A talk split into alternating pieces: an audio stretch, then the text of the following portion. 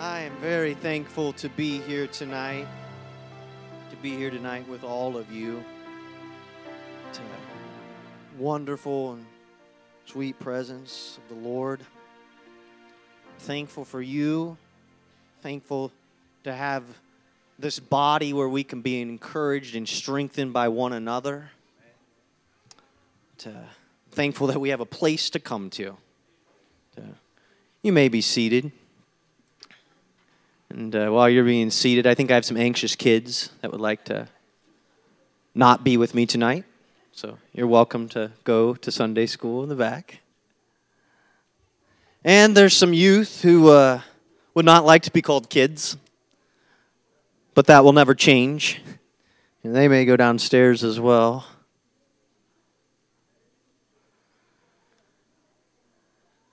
And I would dismiss the ladies, but you guys finished your series last week, I believe. All right. So if we can turn to the book of Matthew. This month, you've already read a few chapters out of the book of Matthew. You'll read a few more. And then as time goes on, a few more. But I'd like to work a little bit through Gen- or Matthew, not Genesis, Matthew chapter one and Matthew chapter two.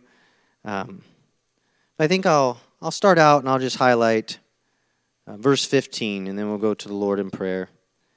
Um, well, I'll start with verse 14, and it says, And he arose and he took the young child and his mother by night and departed into Egypt and was there until the death of Herod, that it might be fulfilled which was spoken of by the Lord of the spoken of the Lord by the prophet, saying, Out of Egypt have I called my son. Then we'll go on and we'll read down through verse 17. It says, Then Herod, when he saw that he was mocked of the wise men, was exceedingly wroth, and sent forth, and slew all the children that were in Bethlehem, and in all the coasts thereof, from two years old and under according to the time which he had diligently inquired of the wise men. Then was fulfilled that which was spoken of by Jeremy the prophet, saying, In Ramah was there a voice heard, lamentation and weeping and great mourning, Rachel weeping for her children, and would not be comforted because they were not. Lord Jesus, I ask you to talk to us tonight. Encourage us Open our understanding to your word, God. May we be enlightened and drawn closer to you. In Jesus' name, amen. In Jesus' name. And I would like to talk to you tonight about a, well, a king is born, and I'd like to talk to you about fulfillment. Fulfillment. And if uh, you were part of our coffee group this last Sunday, I, or not Sunday, last Saturday, I talked a little bit about the book of Matthew and just took a moment to walk through the genealogy here in chapter 1. But uh, um, I, I, like to just take a book and to study it. And so this month, the Lord willing, we'll spend some time here looking at parts of the book of Matthew and, and, and hope, hopefully bringing to um, your understanding something that maybe you haven't, some things you haven't seen before and to encourage you. And some things we'll highlight even tonight, and, and you're very much aware of them, but uh, the book of Matthew has some different themes in it. And one theme is royalty. Is royalty. And another theme, and I don't think we'll spend that much time talking about it tonight, but but you see a revolution. And and, and then you see uh, allusions to Moses and to the Old Testament and completion and fulfillment. There's 54 references to the Old Testament in the book of Matthew.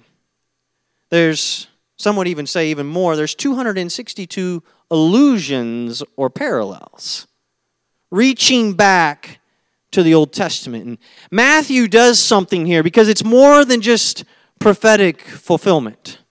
A lot of times you search the scriptures and and maybe you can raise your hand for this, but you'll read something and somebody say that's a prophecy. I'm not trying to diminish that with my voice right there. I just wanted to change my voice. No, you say that's a prophecy. And then you go read that and you're like, how did they get that prophecy? Have you ever been there? And you're like, well, I see it. I see it right there. I see it. But what about all the other scriptures around? Well, there's a couple things I'll encourage you to do. One, go read all the other scriptures around. Look at the entire passage. Not don't stop with the chapter number. Go to the previous chapter. Look at the book. Just begin to get an understanding of what's happening here. But Matthew comes along and he does something that's that's a little bit more than just prophecy. He says this phrase that it might be fulfilled or was fulfilled or is fulfilled or should be fulfilled. In my counting, I counted 17 verses in Matthew that dealt with fulfilled or being fulfilled. And, and a reader that, or a guy I read had 12 that he brought out as directly tying to this fulfillment. And Matthew is really trying to draw your attention to that it's more than just completing a prophecy, but that Jesus did things for us that in the past was only a shadow something that couldn't quite happen like it was supposed to. We'll, we'll get some more there, and you'll say, well, your words, they, I think they, they, they, make a little more sense. But let's not, not rush into there. So we begin and we open up the book of Matthew, and it begins with the book of the generation of Jesus Christ, the son of David, the son of Abraham. And if you were at coffee, I read this verse right here, and what do I see here? If you go to the Old Testament, you go to the book of Genesis, you'll see where it talks about the generations of Adam and the generations of Noah and the generations of Abraham. And uh, and if I wanted to go down your generations, you would say, okay, well, start with me and then go on down through my children. Or if we wanted to go back and you said, well, hey, I want to know my ancestry, you'd go back and you try to find this person back here. And we all sprung from that person. Makes sense? But I think we fly right by here when it says the book of the generation of not Abraham, but of Jesus Christ. Why? Because in the past it was look at Adam and what came from him. Look at Abraham and what came from him. But now we get to look at Jesus and what came from him. And we see that it says the generations of Jesus Christ, the son of David, the son of Abraham. And we can go down through these verses, and there's 17 of them, and I think I've told you this before, but then we have like 28, 27, 28 chapters here where it tells us all about what Jesus did. And so we have these, these verses that tell us who his ancestors were, but then we begin to find out what it was the work that God did. And this is only the beginning. But the generation of Jesus Christ, the son of David, the son of Abraham. Why the son of David and why the son of Abraham? Well, you may not yourself think of Abraham as a king, but Abraham for his time was a king. He was royalty within the region. He didn't have to serve any other nation. He was his own thing and he had his own people and he could put together an army and he could go in and he could conquer. When, when Lot was taken and then the cities were taken, he went after them and he had a, a military that he put together. And he was somebody that other people looked at. So while as they didn't call him, we don't read scripture where they called him King Abraham, he was royalty when people looked at him and he was royalty because God called him royalty. God changed his name from Abram to Abraham. And then we don't just stop there, but we go on down through Israel's history, and we hit this son of David. And um, to David was um, was given the promise of an everlasting throne. And so Matthew opens up to to the um, to the Christians and to the, the believers, and he says, "Hey, let me tell you about Jesus, who comes from royal roots. Oh, he's not just somebody that showed up on the scene, but he's of this lineage, and he's fulfilling royalty in his bloodline. And, and so he begins to go down through here. And if you read the book of Luke and you begin to compare genealogies, you'd say, well, Luke is different. Because Matthew is trying to highlight royalty and he goes down through this, this king and that king, and he, he starts with Abraham and he gets to David, and then he goes through the royal lineage. And then, just when you think it would stop, They go into captivity. And, you would think it would be over, but Matthew goes ahead and he begins to tell us, but another one is born, and another one is born. And it's as if to say, hey, that royal lineage that you thought disappeared when they went into captivity and, when they were taken over by the Medes and the Persians and they were hauled in by the Assyrians and when they went into Babylon, it, continued. And so we get down to verse 18 and it says, Now the birth of Jesus Christ was on this wise when as his mother Mary was espoused to Joseph before they came together, she was found with child of the Holy Ghost. It says, Then Joseph, her husband, being a just man, and not willing to make a public example of her, was minded to put her away privately. You're saying, man, what are you talking about Christmas for right now, Lucas? But while he thought on these things, behold, the angel of the Lord appeared unto him in a dream, saying, Joseph, and I really like this part, thou son of David. And I liked it because it jumped off the page at me. Why? Because you thought royalty ended. Joseph, you're just somebody else out here. You're a dad. You're, you're just you're just you're just a you're just a person out here. And I say you're a dad because depending on what you read, they, they were like Joseph might have been married before. When was his sons born? But but Joseph, you're just another individual out here, right? Joseph, you, you, Joseph, you're just, you're just here, right?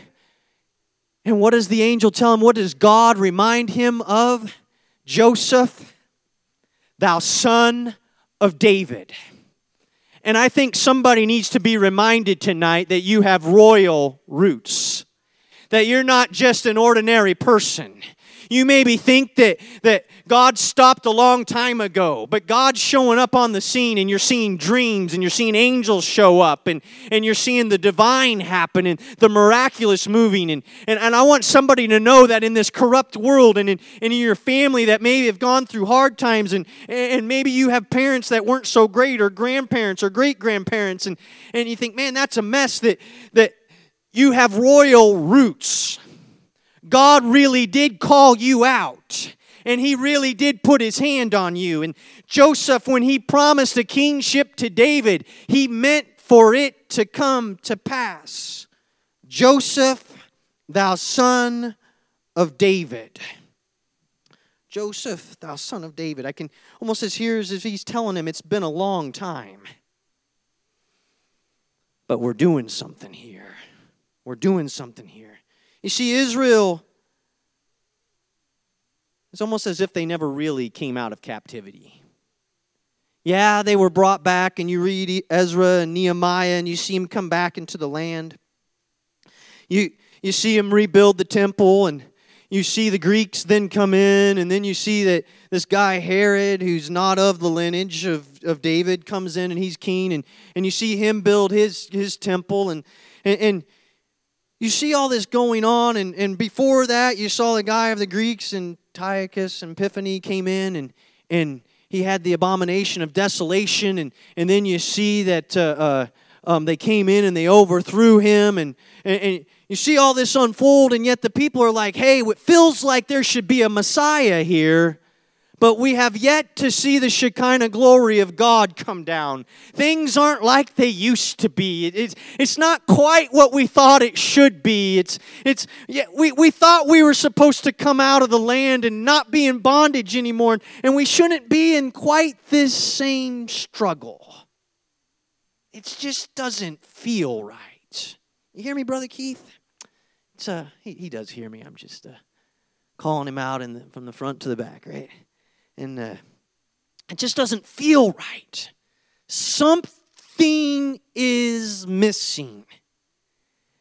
And Matthew comes along and he tells us about fulfillment. And he says, Joseph, thou son of David, fear not to take unto thee Mary thy wife, for that which is conceived in her is of the Holy Ghost.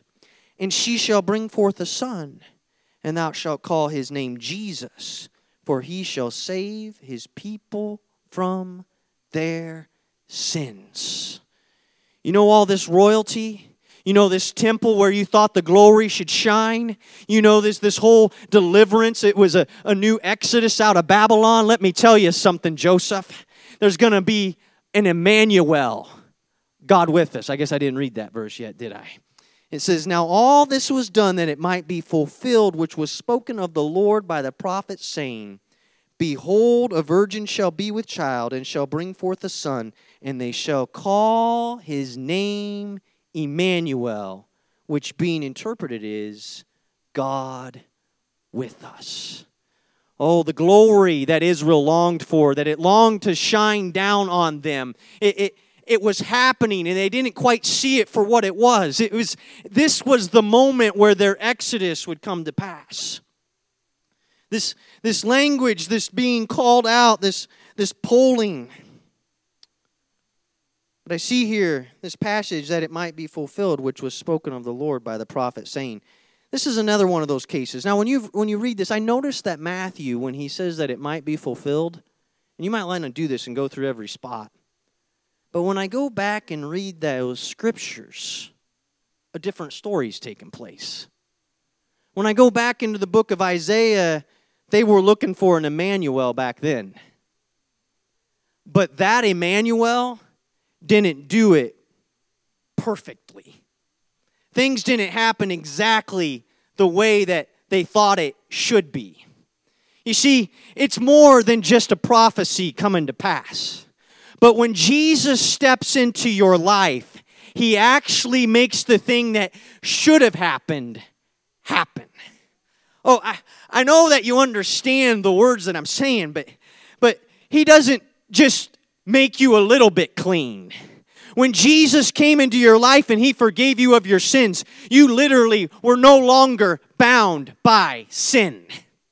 When, when he came in and, and he said, when he said those words, Son, thy sins be forgiven thee, those sins were literally forgiven no lamb that was brought to the tabernacle, no sacrifice that was made there, quite did what Jesus did when he walked on this earth and when he went to the cross and when he rose again and when he poured out his spirit on the day of Pentecost and when he filled you with his spirit and when you were baptized in his name. those ways of doing it in the Old Testament, it didn't quite do it that way. But when God did it, it fulfilled it. And because He lives, I can live. Mm. Oh, hallelujah. When Jesus showed up on the scene, it fulfilled Scripture. Emmanuel in the past of God with us wasn't quite the same as God saying, No, I literally am going to be with you. I'm going to be with you. It's that fulfillment. That fulfillment. And so we step over here and we step into Matthew chapter 2 and we see royalty again. What, what, is, what is Matthew telling us? He's saying, hey, let me show you some more fulfillment.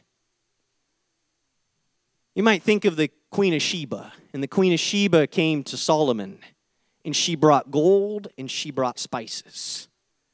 And when she came and, and she was astounded at everything that she saw, and, and the half hadn't even been told her, and she was amazed at all his wisdom and all the glory and the splendor. And when she saw his approach into the house of God, oh, she looked at Israel and she looked at this land and she looked at this king, and, and, and there was no more breath left and there was no more life left in her. She was amazed and astounded by it.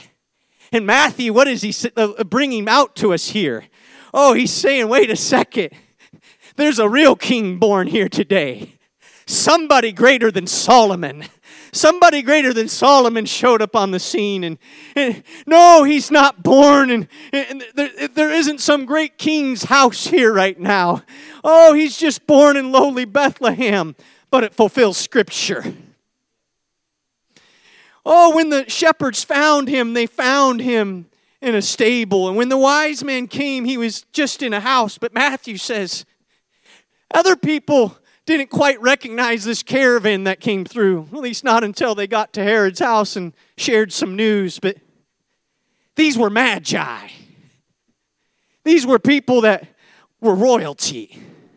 I, I want you to know that some kings came that way that day. Some, some royalty came and they made a journey and they were paying attention and they came to find the king. And when they found him, they worshiped him. And that word, that word worship isn't just, oh, he's so sweet. But they fell out before him. Oh, they got on their face. This is the king. What does Matthew want his readers to know? Hey, something exciting happened here. Something special happened. Oh, most of the world didn't know what was going on, but royalty showed up.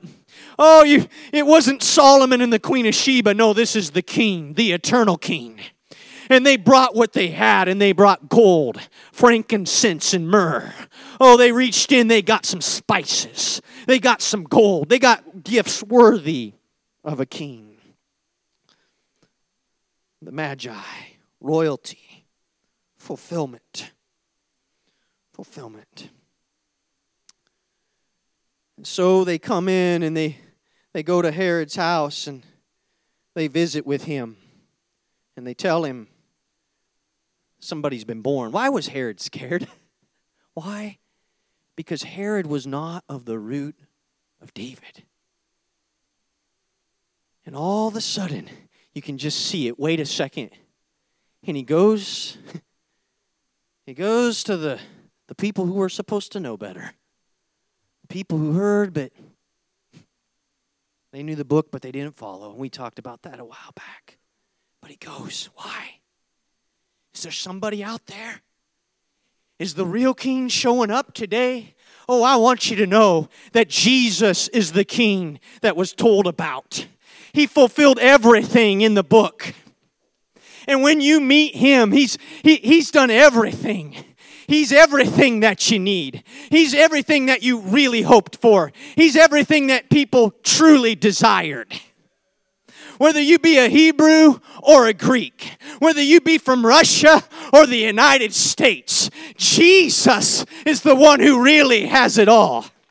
He's of the tribe of Judah. Oh, his roots go all the way back to the beginning. Oh, he was the plan before we were ever created. Oh, before God ever spoke the earth into existence, Jesus was God, and that plan to come was already in the mind of God. Hallelujah. Royalty. And so he came, and, and we see these royalty shows up and they go to the king and, and then they come and they worship. Let's go on down and we'll get to the verses that we read here. And we see that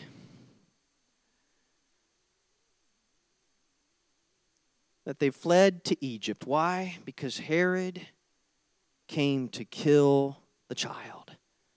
You know, Bishop, when God begins to do a work that He called out and He begins to fulfill His word. Hear me, church. When God begins to fulfill His word, not just bring about a prophecy that somebody stood over this pulpit and, and, and spoke and there's been many prophetic words that went forth. But it's something more than that. That's not just God crossing the T and putting a, a, dot on the I or putting a period on the end of the sentence. No, it's Him showing up and saying it's time. And I just feel like there's some, some fulfillment that's beginning to come a pass to come to pass in Omaha. That there's been prayers and, and, and words that's gone forth about Nebraska. And, and God's saying, hey, there's so fulfillment that's going to occur in the United States in, Nebraska and in Omaha. This nation was founded on this idea of liberty, and it was founded on the idea of, uh, uh, of God, and it was founded on the idea of the pursuit of happiness. We hold these truths to be self evident that all men are created equal and are endued by their creator, creator with inalienable rights, life, liberty, and the pursuit of happiness. Forgive me if I butchered the language just a little bit there. But if I want to talk about fulfillment, I know that's not some scripture, but let me tell you, real liberty comes in the spirit. Real liberty comes when you found an altar and you begin to cry out to Jesus Christ. And it's not happiness, but it's the pursuit of joy. Oh, and it's not just the pursuit, but it's fulfillment. And, and while I'm mentioning that, sometimes you wonder why you go through struggle and strife. But it's when you get through that struggle that suddenly you realize, you know, living for God, it's the best thing ever. You, you, if it was just in your life to start with and you never heard or you never gone through frustration or trial, you wouldn't have really realized what it was that you had. But, but once you went through some things and then you turned and you said, wait a second, He loves me, He cares about me, He, he thinks this much of me. You don't need to discount all your struggle.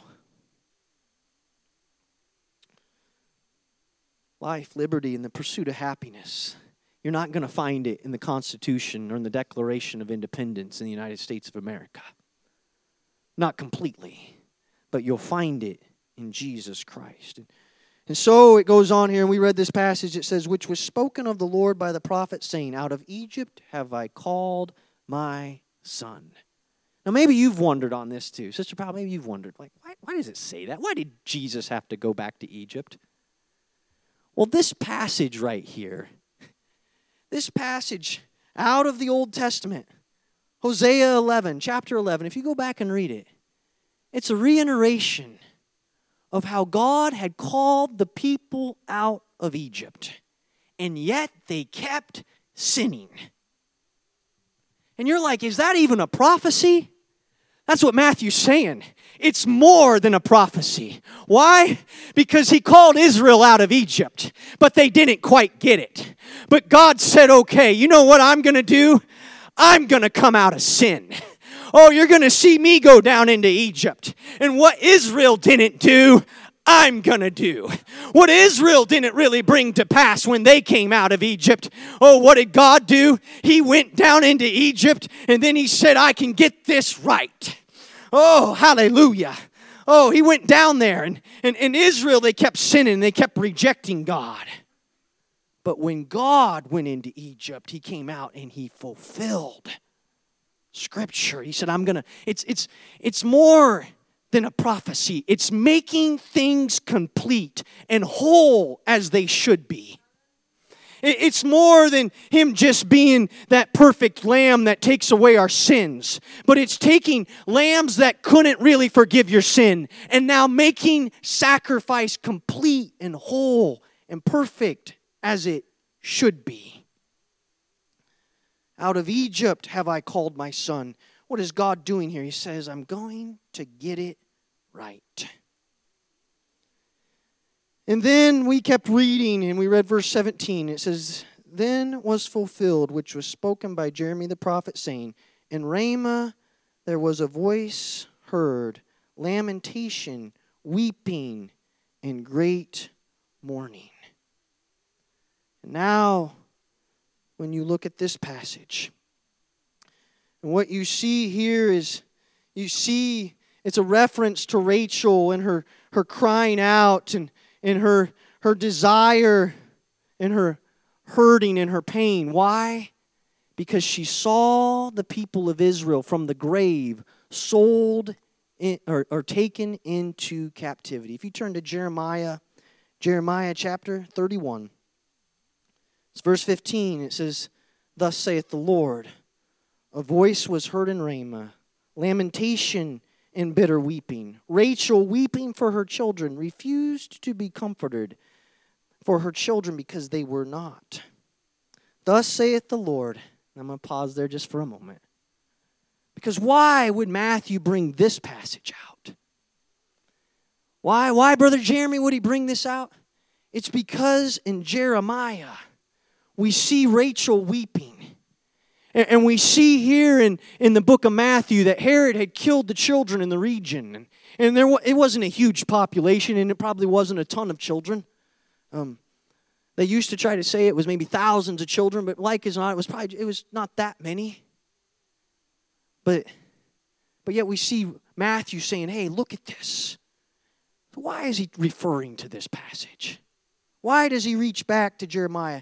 And I see it because what we find here is that God is letting the people know that He's bringing them out of captivity, that they don't have to be bound anymore. That everything's gonna change. And as we stood here and we worshiped tonight and we called on God, I, I thought about anxiety and I thought about struggle and I thought about frustration and strife. And and, and my mind went back here even to Rachel, and, and, and she's looking at the captivity of the people, and she's weeping and she's crying. But I want somebody to know that in spite of the danger and in spite of the struggle, in spite of the frustration, there's good news of great joy to all people. Oh, it, what, what is it saying here? Thus saith the Lord refrain from thy weeping and thine eyes from tears. For thy work shall be rewarded, saith the Lord, and they shall come again from the land of the enemy. Hallelujah. He's saying, wait a second, Rachel, I know you're crying from the grave. Oh, but I'm doing a great work here. I, I, know that they've been taken into bondage. I know that you've seen them go away. And I, I know you don't see your children here. But this is all going to change. So if I could fast forward to the book of Matthew, you see, the birth of Jesus, it was a bloody time, it was a struggling time. Oh, but he was bringing things to pass. And, and, you see, Herod, he got out there and, and, and he was trying to end the work that God said was going to happen. Mm. And so Matthew tells us there's a fulfillment here of Rachel weeping for her children. Oh, the enemy would like to come along and say, This thing is not going to come to pass. I, I started down that path earlier. Prophecies have gone out of, across Omaha, words have gone, uh, gone out over Omaha. But the call of God for the people of Omaha is going to come to pass. And the enemy would like to rise up and he would like to put a stop to it. He would like to say, hey, you know what? I can put an end to this. I can get into your home and I can get into your marriage. He would like to attack your leadership. Why? It's not because we want to elevate ourselves. It's not because we want to say, hey, I have a title called pastor.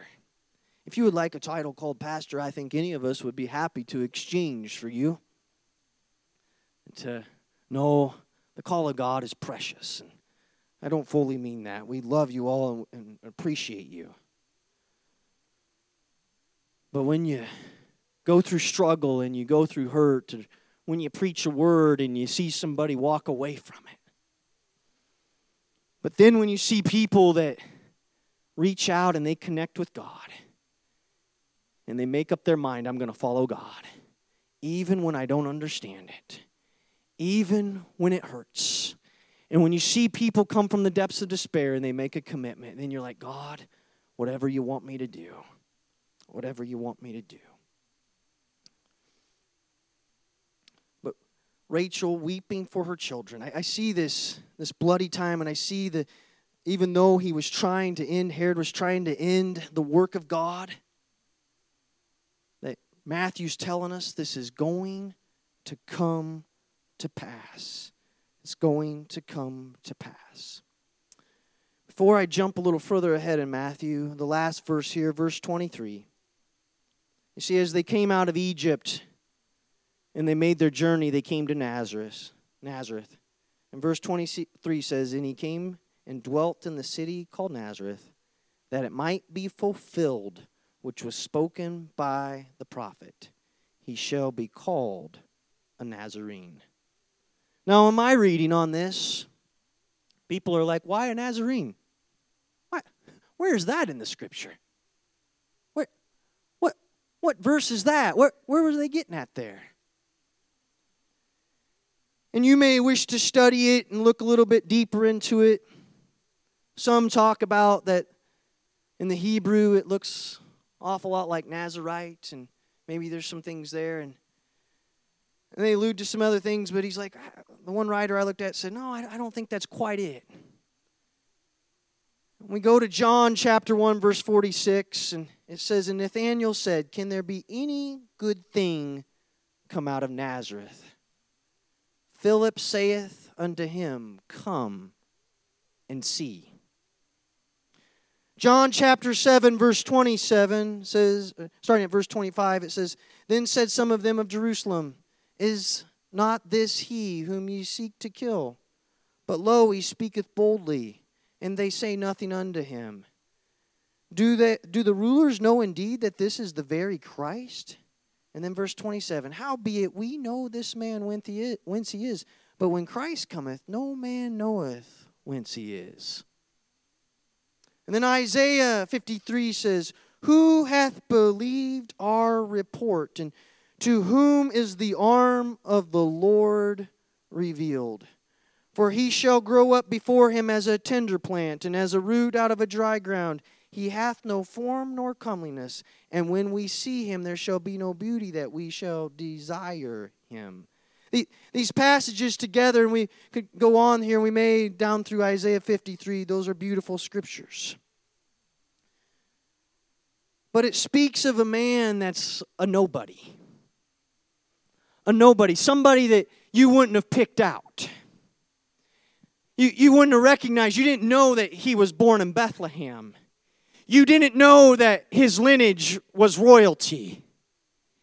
He, instead, he came from the north. Jerusalem considered themselves to be the kind of the uh, religious elite. But this one comes from Nazareth. Who, who comes from Nazareth? Like, is there anything good that can come from there? And so, Matthew, when he says that it might be fulfilled, that he shall be called a Nazarene, very well may have been saying that it might be fulfilled can anything good. Like, we're, can, he, he's not going to be recognized. He's, he's not going to be well thought of. People are going to look at him. There's not going to be comeliness. He's, he's just going to be maybe a nobody that shows up on the scene. Oh, but let me tell you, he wasn't a nobody. Oh, they looked at him and they didn't esteem him. They looked at him and, and, and he was rejected and he is despised and rejected of men, a man of sorrows, acquainted with grief, and we hid our faces from him. He was despised, and we esteemed him not. Surely he hath borne our grief and carried our sorrows, yet we did esteem him stricken and smitten of God. Oh, this Jesus, he came and they didn't recognize him, they didn't know him, and he came to bear our sorrows, our grief. And then, surely he hath borne our grief and carried our sorrows, yet we did esteem him stricken, smitten of God, and afflicted. But he was wounded for our transgressions. He was bruised for our iniquities. The chastisement of our peace was upon him, and with his stripes we are healed. All we like sheep have gone astray, and we have turned every one to his own way, and the Lord hath laid on him the iniquity of us all. So if you turn to Matthew chapter 26, and Jesus here is being arrested. He tells them to put up their swords in verse 54, he says, But how then shall all scripture be fulfilled? He told him, Hey, you know, if I just wanted, if I wanted to, I could get 12 legions of angels. But then how shall scripture be fulfilled? How could it all come to pass? How, how could we see everything that needed to be done be done? If I don't go ahead and let, let them arrest me, he, he could have turned and he could have said to the disciples there, he's saying to them, hey, if I don't let them take me, put away your sword. Why? We've got to not just bring prophecy to pass, we got to fulfill this thing. Your sins, it, it can't be forgiven the old way. I've got to go all the way. How then shall Scripture be fulfilled? And in that same hour, Jesus said, Jesus to the multitudes, And are you come out against a thief with swords and staves for to take me? I sat daily with you teaching in the temple, and ye laid no hold on me. But this was done that the scripture of the prophets might be fulfilled. Might be fulfilled. I had a few more that I was thinking of reading here, but we could stand to our feet.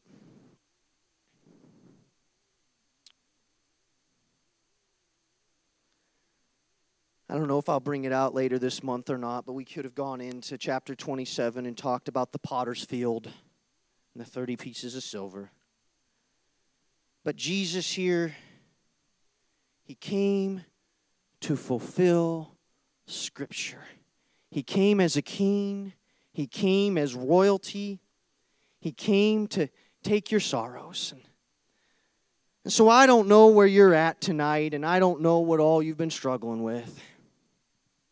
You may have borne anxiety right here on your shoulders and on your chest. And when I think back to when Jesus fled to Egypt and those babies were killed, and the anxiety that had gripped the land as they were in bondage to the Romans, and the struggle that was going on, I see that Jesus is on the scene. And Matthew is letting us know hey, this is a fulfillment of Scripture and where you see sorrow and you see crying, I see a God that's telling them they don't have to weep anymore. I see a God that's saying, hey, that, that there's a good news on the scene. And where you see somebody running to Egypt, I see a God that says, you know what? Israel came out and rejected me, but I'm coming out and I'm going to deliver, I'm going to save the world. And, and when you get there to his crucifixion, yes, it's a sorrowful time and, and Jesus suffered, and we need to be moved by that. And when we take communion and every day, I, we need to remember what he did for us. But, but Jesus did it that he could fulfill Scripture, and in doing so, rescue you and save you and, and, and give you hope. And so, as you journey through the book of Matthew, I want you to think about his royalty, the lineage that you're a part of because He made you kings and queens. And I want you to think about that. What God brings to pass is complete. And He doesn't just allude to something, but He fulfills it. Lord Jesus, we want to thank you today, God. Thank you, Jesus, for forgiving us of our sins. Thank you, Jesus, for, for being our hope and being our, our resurrection. And, and God, for, for doing, Lord, what, what, we could only do just a little bit of, and what, what Scripture, oh God, what in the Old Testament was never completely satisfied. You came, God, and you fulfilled it. You became the sacrifice. You became the, the resurrection. You, oh God, became the, the price that we needed. You became our hope, Lord. Oh God, you became our light in a dark place. And Lord Jesus, we know that because you live, we can face tomorrow. And because God, that you bore our iniquities, and, and because you were beaten for us, God, that, that we can have joy and we can have hope and we can come through struggle. Hallelujah, Jesus. Hallelujah. I love you, Jesus, and I worship you. Can you go ahead and just lift your voice? I love you, Jesus. I love you, Jesus. Give him a hand clap. Hallelujah. Hallelujah. Thank you, Jesus. Oh, you are holy. You are righteous. You are fulfillment. You are our hope. Thank you, Jesus. I love this topic of, I love that, that word fulfillment. I've said it a boatload tonight, probably in the hundreds of times.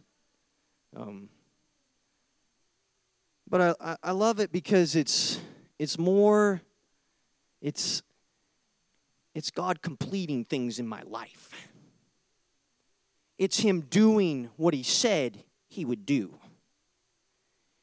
And we're going to see here, and as we journey through Matthew, yeah, we still live in these non glorified bodies. But hear me, church. Jesus has filled you with his spirit, he lives in you, he's here on earth right now. And one day, all of this is going to be completed and it's going to come to pass. So hold on and don't give up because God is going to complete the work that he began, and all things will be fulfilled. God bless you. We'll see you here Sunday.